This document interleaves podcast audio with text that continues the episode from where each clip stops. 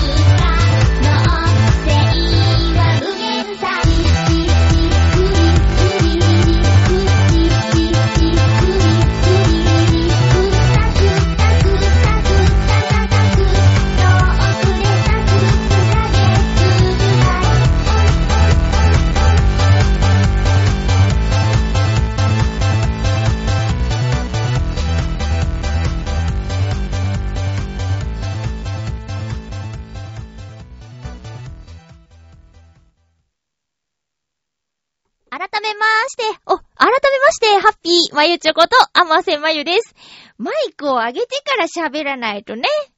まずはですね、前回の放送につきまして、まあ、いつもね、いつもちょこちょこ違うことを言ってるような気もするんですけど、前回はひどかったということで、ブログにも書きましたが、ここで改めて前回の放送につきまして、えー、間違ってた発言をですね、言いたいと思います。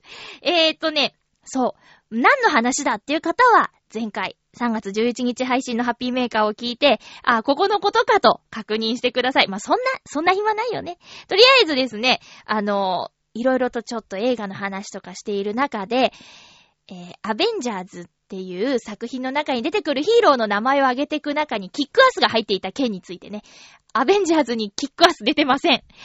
もしアベンジャーズのメンバーの中にキックアスがいたら、もうすぐやられてしまいます。そんなレベルの選手たちじゃないんでね、アベンジャーズは。というわけで、キックアスはメンバーじゃありません。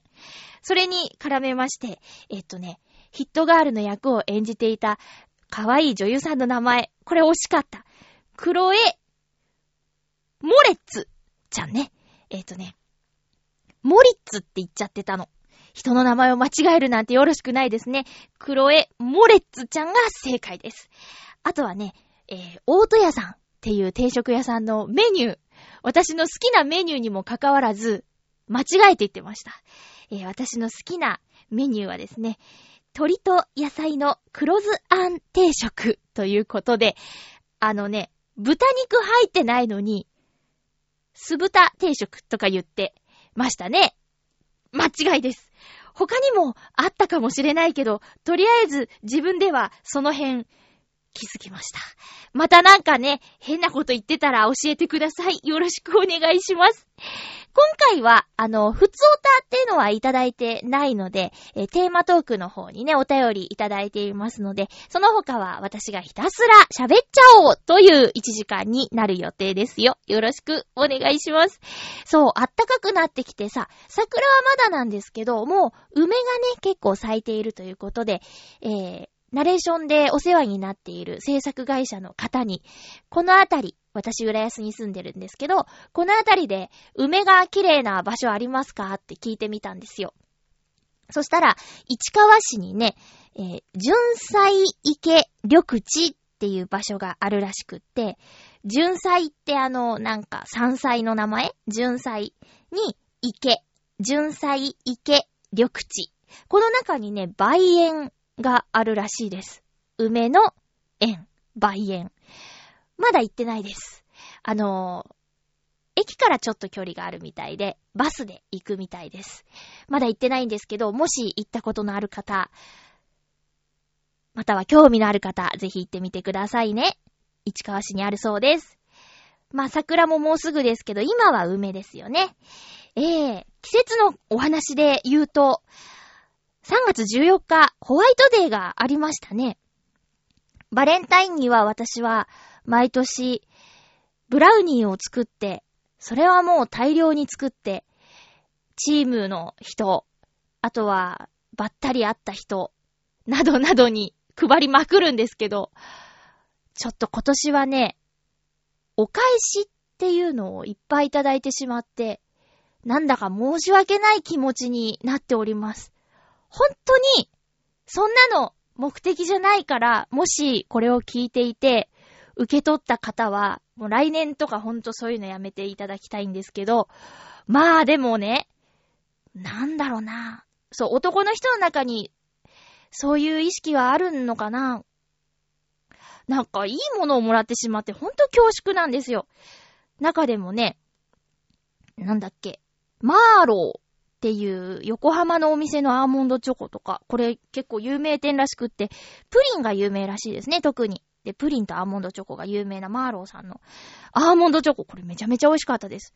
あと、これ私は知らなかったんですけど、まあ、先日ちょっと出かけた先にね、いただいたチョコレートのお店を見かけて、わーって言って、ここの回ってね、びっくりしちゃったんですけど、ピエール・マルコニー、ん？ピエール・マルコリーニというお店のチョコレートの詰め合わせ。これさ、ゴディバぐらいお高いのね。しかもなんていうのかな、ゴディバよりも小粒で食べやすいチョコレートなの。まあね、びっくりしちゃいまして。いやー、ダメでしょ、そういうのしたらね。あとね、まあ、なんか、おじちゃんはこう輸入菓子の詰め合わせとか、あと、その日私ね、夜勤休みだったんですよ。14日金曜日で、で、前日13日木曜日で、木、金、銅とお休みをいただいてたんですね。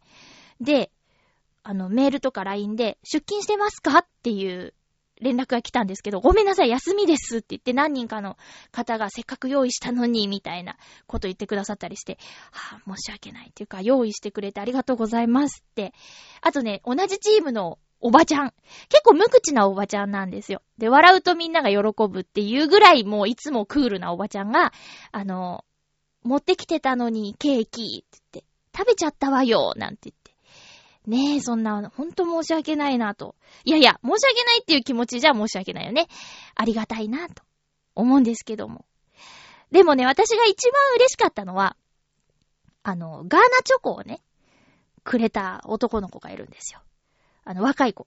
20代前半の子なんですけど、あの、アマスさんちょっとホワイトデーのお返しを持ってきましたって言って、わざわざね、ちょっと、あの、着替え終わったら、どこどこに来てくださいって言われて、あら何かしらと思って行ったら、あの、はいって言って、ガーナチョコ、板チョコをね、ファって出してくれて、で、ただのガーナチョコじゃなくて、それに、リボンつけてあったの。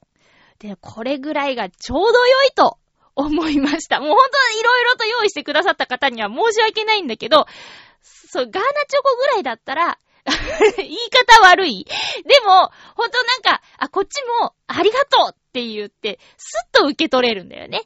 他の、なんか、お高いやつたちは、へえな、いや、こんなんもらえませんよっていう気持ちになっちゃうんだけども、そしたら、そのガーナチョコでまたさ、なんかお菓子作れるじゃない。とかさ、まあ、だいたいこれぐらいかなってわかるから、あとはちょっとお返しの気持ちはあるよっていう、そのちょっとしたリボンね。ただのガーナチョコじゃないところがね、いや、彼がモテるのよくわかりますね。私も10年若かったらなぁなんてね。はっはっは。そんなホワイトデー。私ね、先週、そのホワイトデーの日、金曜日は、元ハッピーメーカーの相方のともさんとね、あの、お出かけしてたんです。長いリスナーさんはよくご存知だと思うんですけど、声優養成所の同期で、今彼女は、えっ、ー、と、バリバリ声優さんをやっています。ともさんという、あの、私の2個上かな？うん、ぐらいの人がいるんですけど、すごくね、なんていうのかな、サバサバしてて、面白くて、背が高くて、大好きなんですよ。で、私、同性の女の人に、つい敬語を使ってしまうんですけど、ともさんに関してはね、あの、タメ口で なんか、その基準って変化だ。でも私の中ではね、すごく大きなことで、ともさんにだけは、気軽に話ができるっていうか、同じ感覚で話ができるっていう大事な友達なんですけど、そのともさんと夏以来かな、久しぶりに会おうってことで、たまたまそれがホワイトデーだったんですけどね。で、渋谷の光栄をいろいろ歩いて、そしたら、地下にデパ地下というか、まあ、お菓子売り場、そういう、このね、ピエール・マルコリーニさん含め、いろんなお菓子屋さんがあるんですよ。でね、そこは、その日は、こう、並ぶための列が作ってあってね、そこにいたのは、ほとんど男性。並んでたのはね、もう9割男性だった。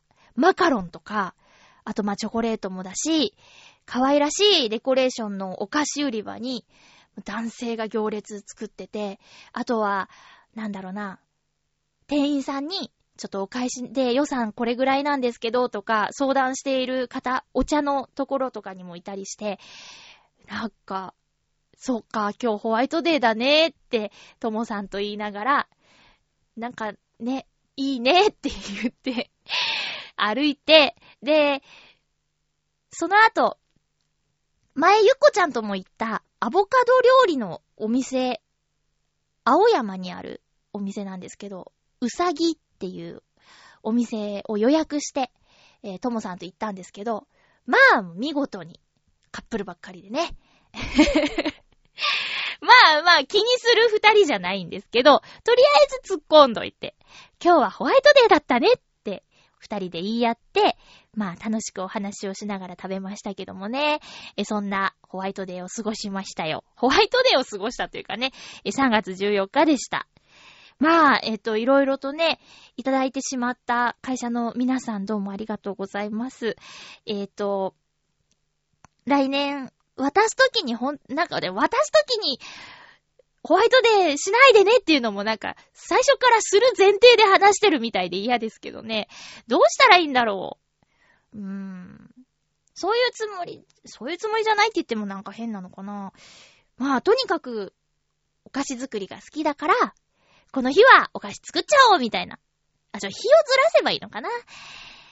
そうね。日をずらしますか。バレンタインにあげるから、ホワイトデーが絡んでくるんであって、むむー、難しいね。皆さん。どうしてますか会社とかでさ、ん。もらったっていう殿方の皆さん。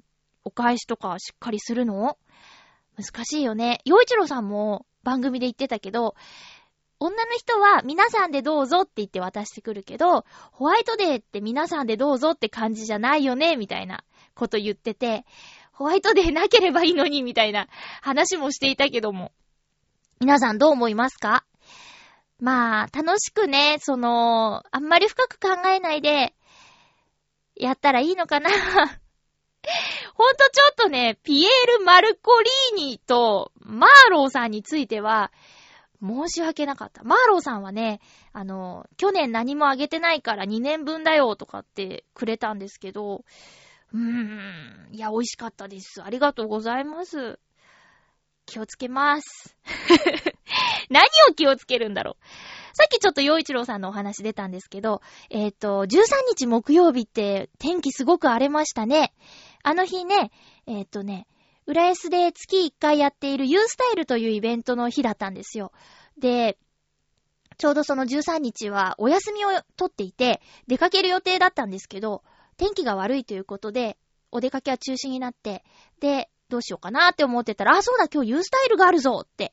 で、こんなお天気だし、京葉線もね、止まるかもしれないなんてニュースで言ってたから、まあ、京葉線がというか電車とかがね、あの、止まるかもしれないって言ってたから、じゃあ、同じ浦安だし、特に予定もないから、応援に行こうと思って、新浦安のウェーブ101の大ホールで行われている U スタイル。これ第40回の節目のね、回だったんですけど、行ってきたんですよ。お客さんあんまり来ないかもしれないって、ちょっと思っちゃって。天気が悪いから。そしたらね、ものすごい来てたよ、お客さん。70人ぐらい来てたんだって、結局。電車とかも止まっちゃったけどもね。それでも来てた。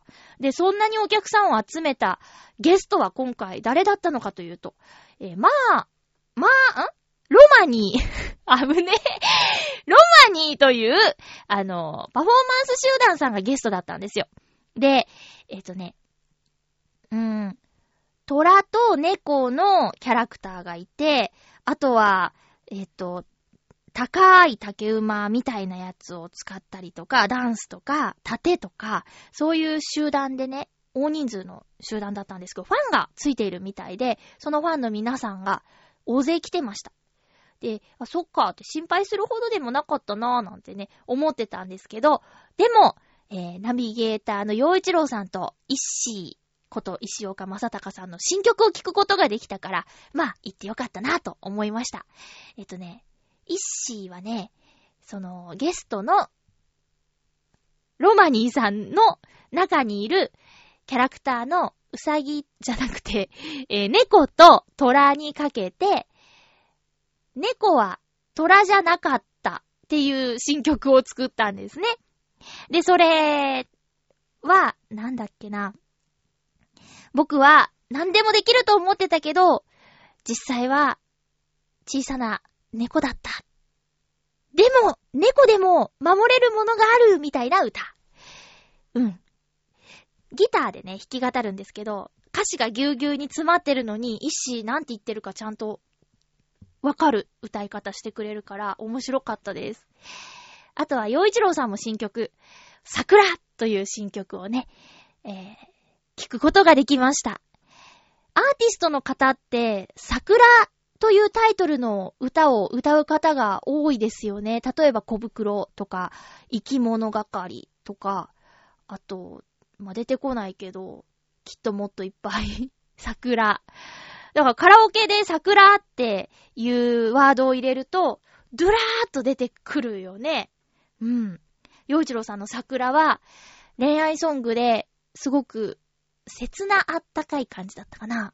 また聞きたいな。一回しかあの時聞けてないから、またラジオとかで紹介してもらえたらいいなーなんてね。え、ワンマンライブやるって言ってましたね。27日、木曜日。うん。詳細は洋一郎さんのブログご覧ください。そんなこんなで、ロマニーさんは、まあ、人数も多いし、パワフルで、あと、サプライズとか、たくさんで、イケメンもいっぱいで 面白かったですよ。次回のゲストはね、なんと、抹茶まさんなんですよ。抹茶まさん、皆さん、知っている人いるかな？あの、私は、以前のね、コミュニティ FM 時代に、あの、自分の番組、ハッピーメーカーの後の時間の番組に、えー、馬王さん。で、当時の馬王さんの相方、そして抹茶まっていうタイミングで私の番組が始まったんですよ。だからね、あの、よくすれ違いはしていたの。だから、私は覚えてるけど、抹茶まさんは覚えてないかも。で、馬王さんも抹茶まさんを覚えてると思う。だからね、馬王さんと、あの、行きたいなぁなんてね。いや、でもどうなのかな？微妙なのかな？で、抹茶まさんの、あの、抹茶まさんって、松山千春さんのモノマネ芸人さん、そっくりさんなんですよ。だから、松山千春さんが好きな方は、ぜひ、あの、行ってみてください、ユースタイル。ちょっとね、日程とか今思い出せないんですけど、多分これも洋一郎さんのブログなりなんなりで見ることができると思います。来月はわかんないけど、5月のユースタイルは私もちょっと行けるように調整したいなと思ってます。5月はね、浦安のフィッシュロックバンド、漁港さんがゲストらしいですよ。漁港さんね、あなたの白子に戻りガツオっていう映画にも主演されていたんですけども、あの方たちのライブをですね、一回見てみたいと思ってたら、なんと、ウェーブ101で見ることができるなんて、5月に、ちょっとこの日は今から予定を開けとこうかなと思っていますよ。漁港。皆さんも興味あったらぜひ。でもね、この回前売り券売り切れる気がするんですよね。大人気だから。皆さん気をつけてください。あう、長くなってしまった。えー、っと。では、はっああ忘れてたけど、ちょっと、うーん。このスタジオハッピーメーカーに持ってくるのさえ忘れていたけども、時間もあれなんでね、ハッピーもぐもぐしようと思ったんですけど、ツイッターで紫のオーガさんが、新しいじゃがりこの味が出ていたということを書いていて、それを見てすぐコンビニに行きまして、買っといたんですよ。で、食べずに、ハッピーメーカーでもぐもぐしようと思って置いといたのに、ここに今持ってきてないっていうね、食べるなっていうことでしょうか。食べませんことにします。来週まで取っといたら来週もぐもぐします。ではコーナー行きましょう。ハッピートークハッピートークのコーナー。今回はシンプルなテーマ、好きなパスタということで皆さんからお便りいただいております。まずは、ハッピーネーム、えー、っと、フクロウのキスさん、ありがとうございます。まゆちょさん皆様、ハッピーハッピー？今回のテーマ、好きなパスタについて、私の場合は特に好きというものはありません。テーマからは少し離れますが、学生時代にファミレスでバイトをしていたとき、下茹でして翌日に残せないパスタを閉店後にもらって食事の足しにしていたときがありました。あの時は1年今日の間、1ヶ月毎日、夕食はパスタでした。ほほー。しかも、基本は100円のソースを3回に分けて使っていたので、味がついているのかついていないのかよくわからない代物でしたね。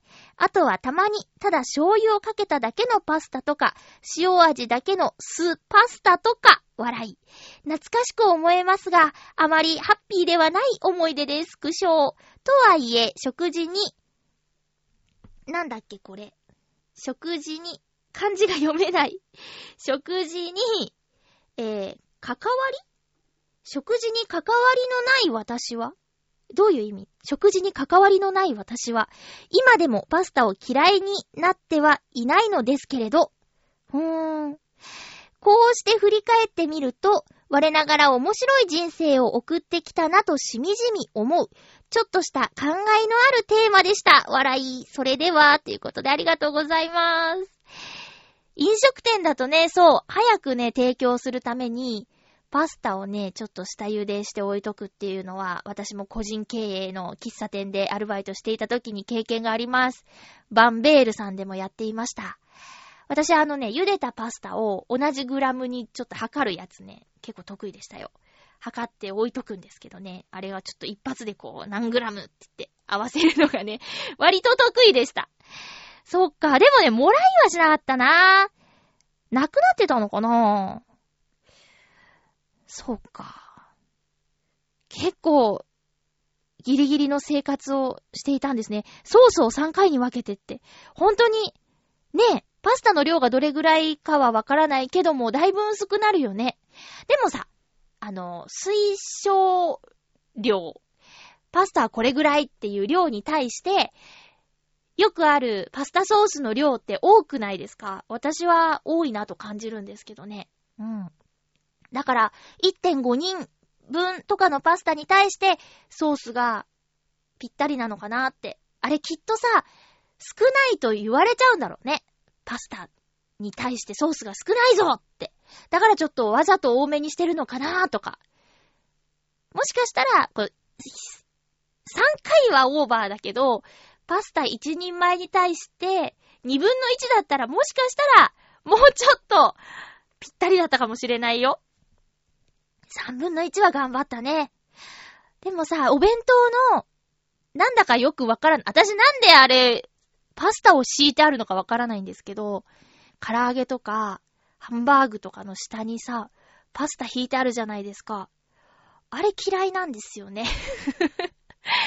なんでパスタって思いませんか？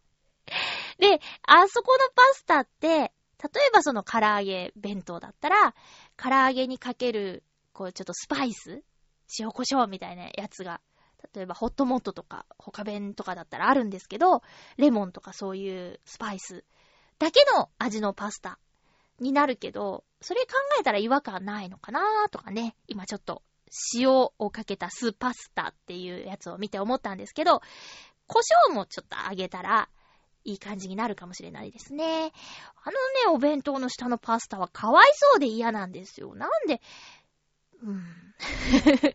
なんでパスタ引いてんだろうってね。えー、ちょっと思い出しました。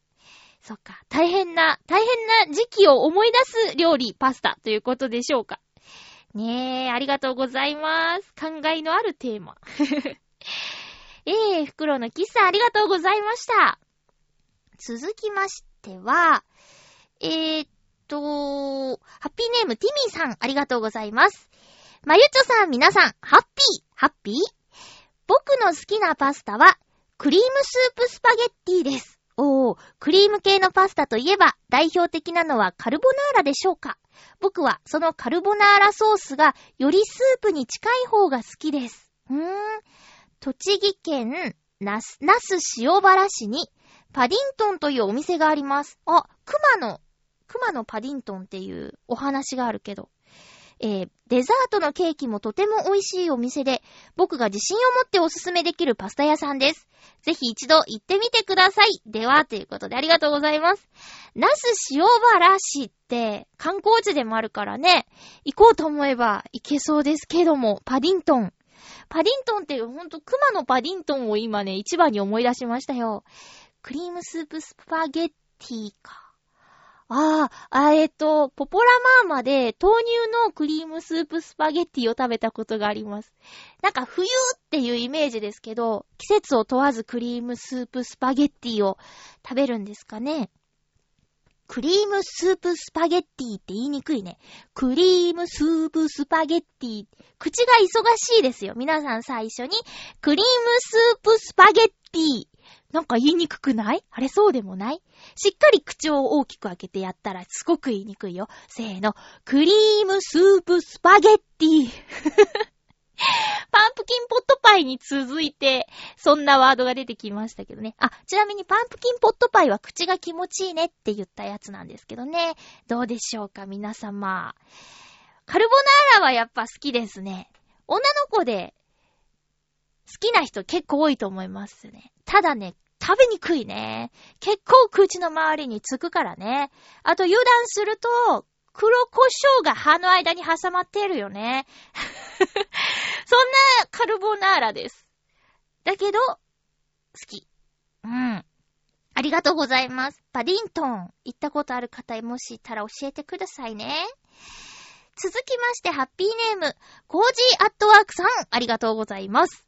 まゆっちょハッピー、ハッピー好きなパスタはいろいろあります。カルボナーラにペスカトーレ、イカスミ、ボンゴレ、ペペロンチーノ。語呂がいいね。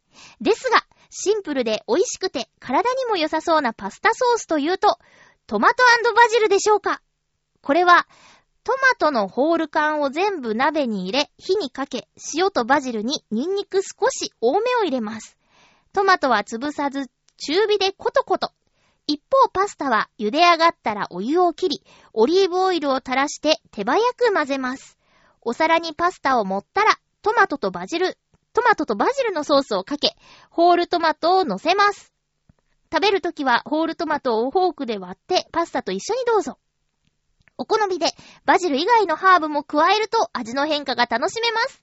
なんだか食べると血が綺麗になった感じがしておすすめです。では、ということでありがとうございます。私、あの、千葉ミセランガイドっていう番組でナレーションしてるんですけど、後半に、あの、エリカちゃんのお料理コーナーっていうのがあって、こんなような原稿を読んでます。作り方をね、あの、ナレーションしてるんですけど、それをちょっと今思い出してしまいましたよ。ことこととかね、火にかけてとか、あ、作り方が実際に作ってらっしゃる。偉いね私ついつい、会えるパスタソースを買ってしまいます。反省。え、一人暮らしでこんなに、こんなちゃんとしてるの？トマトの、トマトのホール缶なんてね、買ったことないかもな。ははははは。恥ずかしい。またなんかいつかみたいに女子力がないアピールをしてしまってますけども。でもね、こうして書いていただくと、難しそうではないかな。ただね、私がめんどくさがり屋さんなだけで、ちょっと、やってみようかな。バジル、え？バジルは、バジルを買うの？違う違う。えっ、とえっ、と、バジルソースじゃなくて、ちゃんと葉っぱの状態のバジルを用意した方がいいんですかってことなんですけどね。えー、そうなのかなえー、じゃあ、トマトのホール缶と、バジルとニンニクと塩？オリーブオイル。うーん。で、できちゃうってことかな？血が綺麗になりたいな作ってみようかなコージアットワークさん、ありがとうございます。ちょっとこう、やる気が出るような簡単レシピを載せていただいてありがとうございました。パスタって、あの、何のことを言うのかなって、ちょっとね、調べてみたんですよ。今ちょっとなんて言うのかな。あの、ざっくりしすぎてましたか？あの、パスタとはみたいな検索をかけたところ、何でもパスタって言うみたいです。あの、一般的なパスタで、違う違う、一般的なスパゲッティとかで使うパスタはロングパスタっていうらしい。だからこの中には、スパゲッティはそのパスタの一種類。で、例えばカッペリーニってこれすごい細いパスタね。あの、一時憧れたけど、ちょっと食べてみたら、あんまり好きじゃなかった。カッペリーニ。うーん、あとはね、細さから、えっ、ー、と、天使の髪の毛という別名があるそうです。あとはね、ショートパスタっていうのは、マカロニとか、そういうのも入るんだって。あとはね、例えば、ニョッキ。これもパスタの一部らしいですよ。ってなると、ニョッキ、私好きです。あと、ニョッキを作ったこともあるよ。じゃがいもと片栗粉だっけな。ただね、以前食べたニョッキの大きさを思い出せなくて、自分で作った時、ニョッキが大きすぎて、なんか、味が、残念なことになりました。もっとちっちゃいニョッキにしないと、ソースとのバランスがね、うまく取れなくて、私の作った巨大なニョッキはね、あの、アサリの殻ぐらいの大きさがありまして、えーと、ソースが絡まず、ただのなんていうのかな、芋餅みたいになっちゃいましてね。え、ニョッキ美味しいですよ。ぜひ。これもね、簡単に作れるのでぜひやってみてください。好きなね、パスタの味は、割とシンプルなのが好きで、えー、明太子とか、たらこパスタとか好きですね。あと、納豆のパスタとか、つるつるっと食べやすいやつ好きですよ。うん。パスタは、あのー、家でもね、手軽にやろうと思えばできるし、来ろうと思えばいくらでも来れるし、美味しいお店もあるし、安っぽいお店もあるし、レンジでチンするやつもあるし、身近な食べ物ですよね。だからこそちょっとこだわってみたいかなとも思います。皆さんお便りどうもありがとうございました。では、いろいろと喋りたいことは用意しているのですが、えー、っとね、お知らせをここでしたいかなと思います。ライブのお知らせなんですけど、二つありまして。残念ながら私のお知らせじゃないんだけどね。大事なお友達のお知らせを2件したいと思います。まずは、この番組で以前にも言ったんですけど、ハッピーメーカーの元相方のゆっこちゃんが出演するアニソンライブ。これがね、ボイスアクターズカーニバルセッション3。皆さん予約はもうしましたか？ゆっこちゃんが出演するのは4月3日木曜日です。4月の4日金曜日との 2days らしいですけど、ゆっこちゃんが出演するのは4月の3日木曜日です。場所は、場所はエビスのライブゲート東京。会場が18時、開演が18時30分。途中入退場自由。前売り1700円、当日2000円、ベッドドリンク代500円。ということで、えー、ゆっこちゃんは先輩と一緒にワイズというユニットで出演するそうです。ちなみに、出番は5番目。で、1個前、4番目は、おしゃもじというゆっこちゃんが組んでいたユニットの、小寺まみちゃん、小出丸こと小寺まみちゃんも出演します。なので、4番目、5番目とおしゃもじメンバーが続くわけでございます。なので、ぜひ、行ってください。私も、有給を取って、ゆっこちゃんの応援に行く予定になってますので、会場で会いましょうね。というのが一つライブのお知らせ。もう一つがですね、こちらも大事なお友達。私が以前、ユニットを組んでいたノートンノーツの相方、伊藤良太くんが、ライブをしまーすいや、良太くんはですね、あの、資格取るためにお勉強していて、で、ちょっと音楽活動、表では音楽活動を、えー、やってなくて、で、今回3年ぶりのライブだそうですよ。無事に資格も取ったということで、音楽活動も再開するということでした。こちらは日程が迫ってます。今週末3月21日金曜日祝日19時から浅草橋のピザ屋さん、ボードボーノ、懐かしいですね。私も、りょうたくんとノートンノーツのライブをここでしました。私が初めて人前で歌ったのも、ボーノボーノです。え21日金曜日、浅草橋のピザ屋さん、ボーノボーノ。ここのね、マスター、しげさんもめちゃめちゃダンディーでいい人なんですよ。チケット代やテーブルチャージなどはなく、ピザやお酒を頼んでいただければ OK です。ということで、席に限りがあるので、りょうたくんのブログなどに行きますコメントをしていただけるとありがたいということでした。伊藤りょうたくんのライブ、私、こちらも行こうと思っております。ね楽しみですね。ノートンノーツもやってくんないかななんてね。ちょっと期待をしているんですけども。まあ、まずは、取った資格を活かしてね、お仕事頑張ってもらいたいなと。やっぱね、地盤がしっかりしてないとグラグラしちゃうから、私は急がないんでね。ノートノーツはいくつになってもできる曲を持っていると思っているので、私は気長に待ってますよ、りょうたくん。りょうたくんね、ライブはしてなかったけど、新曲バシバシ作って、YouTube とかにも上げています。あの、私と、のユニット解散してから、新たな相方、初音ミクちゃんと、何作か作品をね、残してます。あの、新たな相方と聞いてね、ちょっと焼き餅を焼いてしまったんですけど、初音ミクちゃんと聞いて、そりゃもう叶わないなと思いましたよ。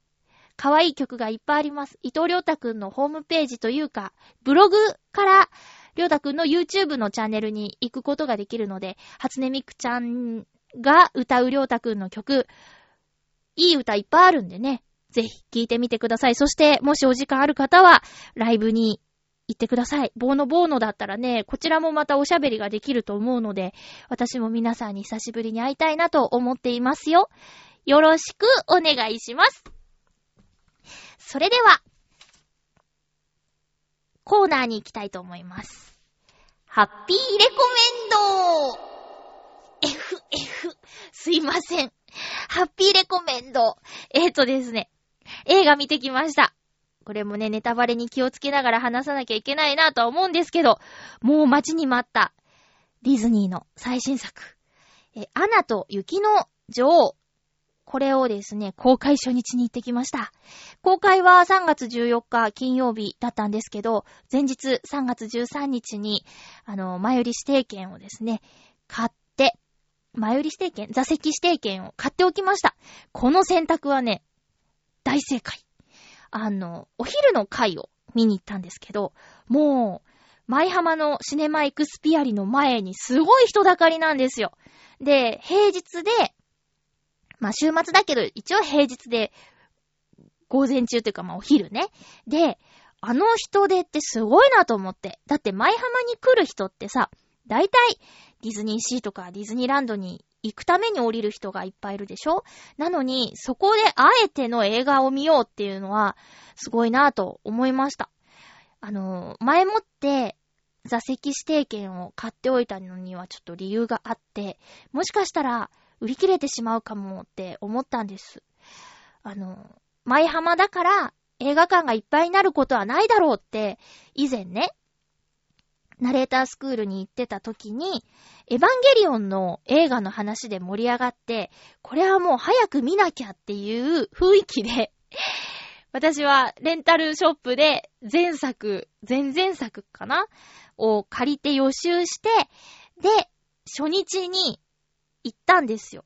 そしたら、もう夜まで指定券売り切れですって言われちゃって、あ、舞浜だからどうのってことはなくて、やっぱり人気な作品は売り切れてしまうんだねーっていうことを学んだので、今回は前日にあの、しかも天気が荒れ狂ってる中、舞浜まで行って、指定席を確保しときました。そんな中で行ったのが、アナと雪の女王。今回はね、2D の吹き替え版を見ました。本当は 2D、3D の字幕、ん？違う。3D の吹き替えが見れたらベストだったんですけど、えっ、と、3D 吹き替えは制作がされてないって、窓口のお姉さんは言ってたけど、どう、どうなのかな？本当かな？わかんないけど、シネマイクスピアリではないっていう意味だったのかもしれないけど、まあ、とにかく、えー、2D の吹き替え版見ました。あのー、今回、吹き替え版、すごく気合が入ってるとか、なんか聞いていたので、えっ、ー、と、松高子さん以外のキャストは知らずに見に行ったんですけど、松高子さんは、えー、今回ダブルヒロインということで、姉妹が、えー、ヒロインなんですけど、お姉さんの、えー、雪の女王の方のエルザの役を松高子さんがやってました。で、その情報だけ入れて見に行ったんだけど、まあ、そりゃあね、何の違和感もなくて最後まで。えー、エンドロールが終わって、日本語版キャストっていうところが出て、あ、そうだったんですかっていう感じでね、ずっと誰がやってるかなんてね、顔も出てこなくて、よかった。それっていいことだなと思ったんですよ。有名な、対策になると、有名な方が声を当てることが多いんだけどね、ついその役者さんとかタレントさんの顔が出てきちゃうことってあると思うんですよ。あまりに特徴がありすぎる声とか、あとその人がイメージが強すぎるとかでね。だけど、やっぱり物語に入り込むためには、そういう本人のことなんかどうだっていいっていうか、そのキャラクターがどう喋るかとかっていう方が大事だなって私は思うので、最後までその誰が喋ってるっていうのがわからないで見せてくれた、そういう演出とか、喋り方とかキャスティングっていうのがすごく良かったなぁと思いました。ちなみに、あ、これもネタバレになっちゃうのかなまあでも、キャストぐらいはね、検索したら出てきちゃうもんね。え、言ってもいいですか？ちょっとじゃあ、言っちゃうから30秒ぐらい嫌な人は早送りしてね。えっ、ー、と、松高子さんが、お姉さんのエルザ、雪の女王で、アナの役は、えー、神田沙也加さんっていう松田聖子さんの娘あとね、オラフっていう雪だるまが出てくるんですけど、これをね、ピエール滝さんがやってるんですよ。ピエール滝さんについては、あの先週お話しした日本アカデミー賞受賞式で、えー、極悪だっけ？悪人だっけ？なんかそういう怖い映画で怖い役をやっていた後のピエール滝さんだったから、オラフのキャラクターをやってるのを聞いてね、まあ可愛いと思って、えー、すごいなと思いました。はい。えー、でね、アナと雪の女王は本当に、む、昔のディズニーみたいにミュージカル色がバーンと出てて、私大好きでしたね。で、うーん、例えばアトランティスとか、あと、なんだっけ、カエル、カエルとお姫様のお話、王子様と魔法のキスだっけ？王女様、王子様と魔法のキスとかは、あんまりミュージカルっぽさがなかったんだけど、ライオンキング、美女と野獣、リトルマーメイドとか、まあ、白雪姫とかシンデレラもそうだけど、音楽がこう、バーンと印象的な映画が最近になって、ラプンツェルぐらいからもう帰ってきたなっていう感じがあって、これほんと大好きな作品になりました。アナと雪の女王。で、もちろん技術の面でも、あの、氷がいっぱい出てくるんですけど、雪とか氷。それをね、もうなんだろう、アニメなんだけど、すごくリアルもあって、なんだかよくわからないけど、とにかく、わあ、すごいなって。で、3D で見たら、ここはこう、もっとこう見えるんだろうなっていうところもいっぱいあったから、ちょっと劇場が落ち着いたら今度は 3D 字幕で見ようかなと思っています。吹き替えで見て、もう十分楽しめる音楽が、音楽に違和感がない。えっ、ー、と、日本語訳をすると、ちょっとこう歌詞がさ、うまくはまらなかったりもすることがあるんですけど、でも今回のは、役とか、その、歌っている人がすごく上手なのか、ぴったりで、とっても良かったです。これはね、すごく良かったです。はい。でね、オラフっていう雪だるまのキャラクターのことがね、大好きになるよ。オラフのね、よく言うセリフ。これは、うん、予告でも言ってたかな。ぎゅっと抱きしめてって言うんだけど、雪だるまがね、その辺の、その辺の話とか、まあとにかく、とにかく、これはね、おすすめです。ディズニーあんまりっていう人も、もうディズニーっていうのを忘れてでも見てほしいなと思います。あとは忘れちゃいけない同時上映のミッキーのミニー救出大作戦。これね、びっくりするよ。もう頭からね、どぎも抜かれますからね、これも気をつけて油断しないで見てください。この短編のために 3D で見てもいいかなって思うぐらいの短編でした。ぜひ、見てくださいね。実はさっきね、収録前に、ちょっとツイッターにお便りというかメッセージが届いていたんですけど、ハッピーネーム、北の大熊さんからメッセージが届いています。えー、先週の感想ということで、映画の話に感想。ソー2もキックアス2も個人的にピンとこなかった。しょぼんっていう顔つきで来てますけど、まあ映画の感想なんて人それぞれですからね。私なんかはどちらかというとハードルが低い方ですよ。感動屋さんなんで何でもいいみたい。あの、北の大熊さんはきっといろんなものを見て厳しい目を持ってるのかなーなんて思いますけどね。まあ、すいません。私の感想はゆるゆるです。はい。何でも、わーいって言います。あの、うん。何でも、わーいって、なんかね、CM とかでも最近すごく感動するやつとかあるよ。私、沢子の朝っていう番組を見てるんですけど、阿川沢子さんが対談する番組で、土曜の朝か日曜の朝にやってる番組なんで、7時とか7時半ぐらいから朝早いでしょ？で、その CM の中でね、老夫婦が出てきて、電話を使ってエアコンを外からつけたり消したりとかする CM があるんですけど、あれのやりとり見ててもちょっと感動するぐらい、なんでもいいみたい。うん。そう、そうなんですよ。なのでね、あの、北の大熊さんにとってはちょっと物足りないコメントになっていると思うんですけど、ちょっと薄っぺらいコメントになっちゃってると思うんですけど、まあ、許してください。人それぞれなんでね。逆にだってあれですよ、北の熊さんが好きそうな、ちょっと、あの、なんだろうな、うーん、賢そうなやつとか、私には難しくて、多分、寝てしまったりすると思うしね。えー、いろいろです。いろいろなんですよ。お便りありがとうございました。リアクション嬉しいです。またなんかくださいね。えー、今週末は、ウォルト・ディズニーの約束という、これは、あの、アニメじゃないんですけど、実写の映画、メリーポピンズの制作裏話というのが主な軸になっている、えー、映画が公開されます。トム・ハンクスさんだっけ？ウォルト・ディズニーを演じるということでね。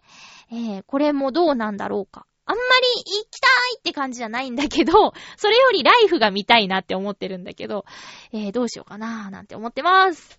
どうしようかな 好きなら行った方がいいのかななんかね、メリーポピンズをね、見たことないかも、私。だからまずメリーポピンズ見てからかなと思ったら、今メリーポピンズなんかレンタルないだろうね。皆さん見ちゃってて。レンタルないだろうねって言ったら、アメイジングスパイダーマンも今、レンタルないだろうね。予告編見てたら、アメイジングスパイダーマン2を映画館で見たいっていう気持ちになっちゃって。スパイダーマンを、あの、もう、見てて映画館で3本、4本ぐらい、3本だっけ？見てて、で、キャスト変わっちゃってるんでしょ？アメイジング・スパイダーマンって。で、だから一作目を見る気がしなかったのよ。私の中のスパイダーマンは彼だったから。だけど、なんか、かっこいいじゃん。ねえ、アメイジング・スパイダーマン2の予告編。なんて話をね、ともさんにしたら、私が見ないジャンルの映画の話ばっかりするねって言われちゃって、その、アベンジャーズもそうだし、スパイダーマンもそうだし、なんだよ、マーベルコミックってとかって言われちゃった。なんか、そういうさ、あのー、祭りみたいな、アトラクションみたいな映画を映画館で見たいんですよね。感動するやつは家でもいいんだ。なんか、ね、泣いちゃう泣いちゃうのはいいんだけど、先に隣のお客さんに泣かれるとちょっと持ってかれちゃう感じがしてね。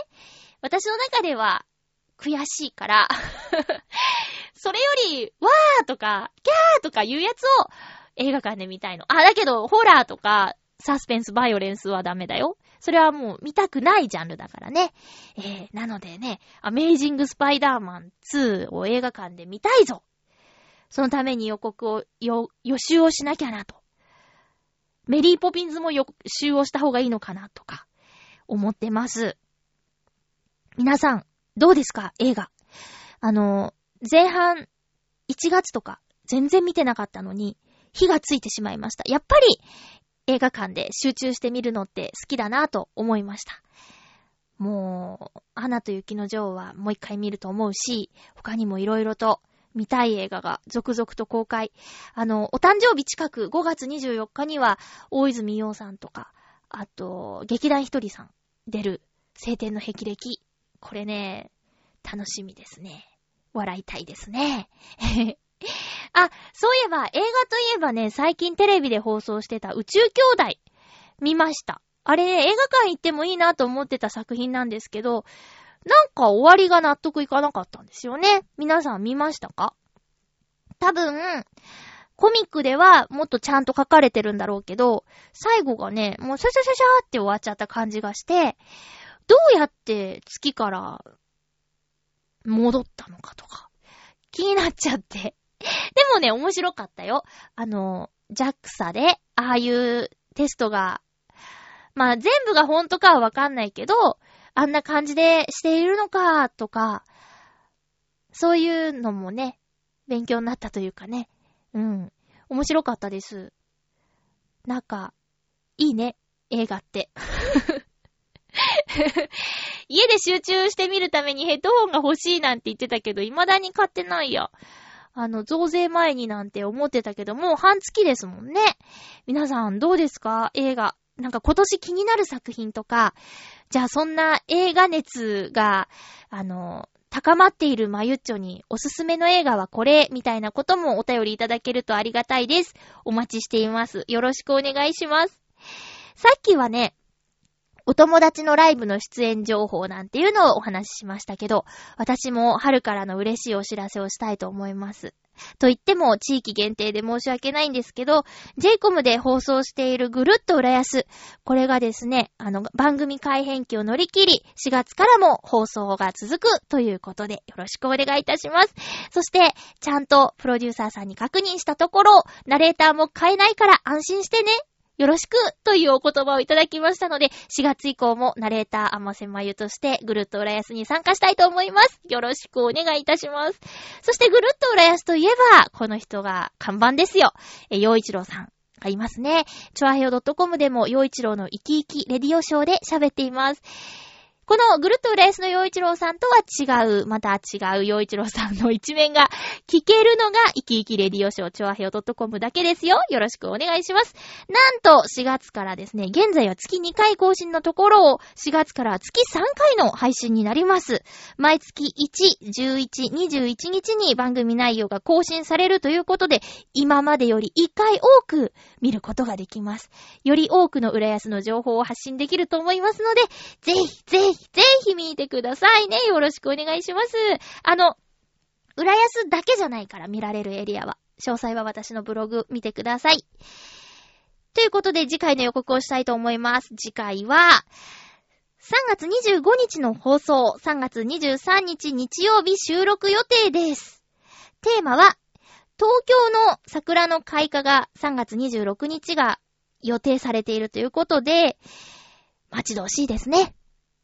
テーマは、待ち遠しいものということで、お願いしたいと思います。桜に限らず待ち遠しいもの。例えば、ネットで注文した商品が届くのが待ち遠しいとか、ワンピースの次の単行本が待ち遠しいとか、ジャンプの発売日が待ち遠しいとか、今のちょっと似てたね。あと、あた、ん？好きなアーティストの新作が待ち遠しいとか、ライブに行くことになってるんだけど、その日まで待ち遠しいとか、あと、コンビニスイーツ、えー、そうだな、5月は何だろう、とか。期間限定で発売される何々が待ち遠しいよ、とか。誰かに会う日が待ち遠しいよ、とか。え、ハピメの配信が待ち遠しいって？やだ、ありがとうございます。なんてことまで、えあなたが待ち遠しいなと思っているものをお便りください。よろしくお願いいたします。あっという間ですか？あっという間ですか？ハッピーメーカー。1時間ですけどね。長いですか？どうですか？えーとね、週末ラウンド1に行ってきました話をし忘れました。初めて、おっきいラウンド1、スポッチャがついているラウンド1に行ったんですけど、その時のお話、もし覚えてたら来週します。何で喋りすぎたのかな？まあいいや。とにかく、ゆっこちゃんの出演するライブ4月3日木曜日と、りょうたくんの3年ぶりのライブ、3月21日金曜日、あれ ?3 月21日金曜日、この2つ、ぜひぜひぜひよろしくお願いいたします。お相手は、まゆっちょこと、あませまゆでした。また来週、ハッピーな時間を一緒に過ごしましょう。ハッピー。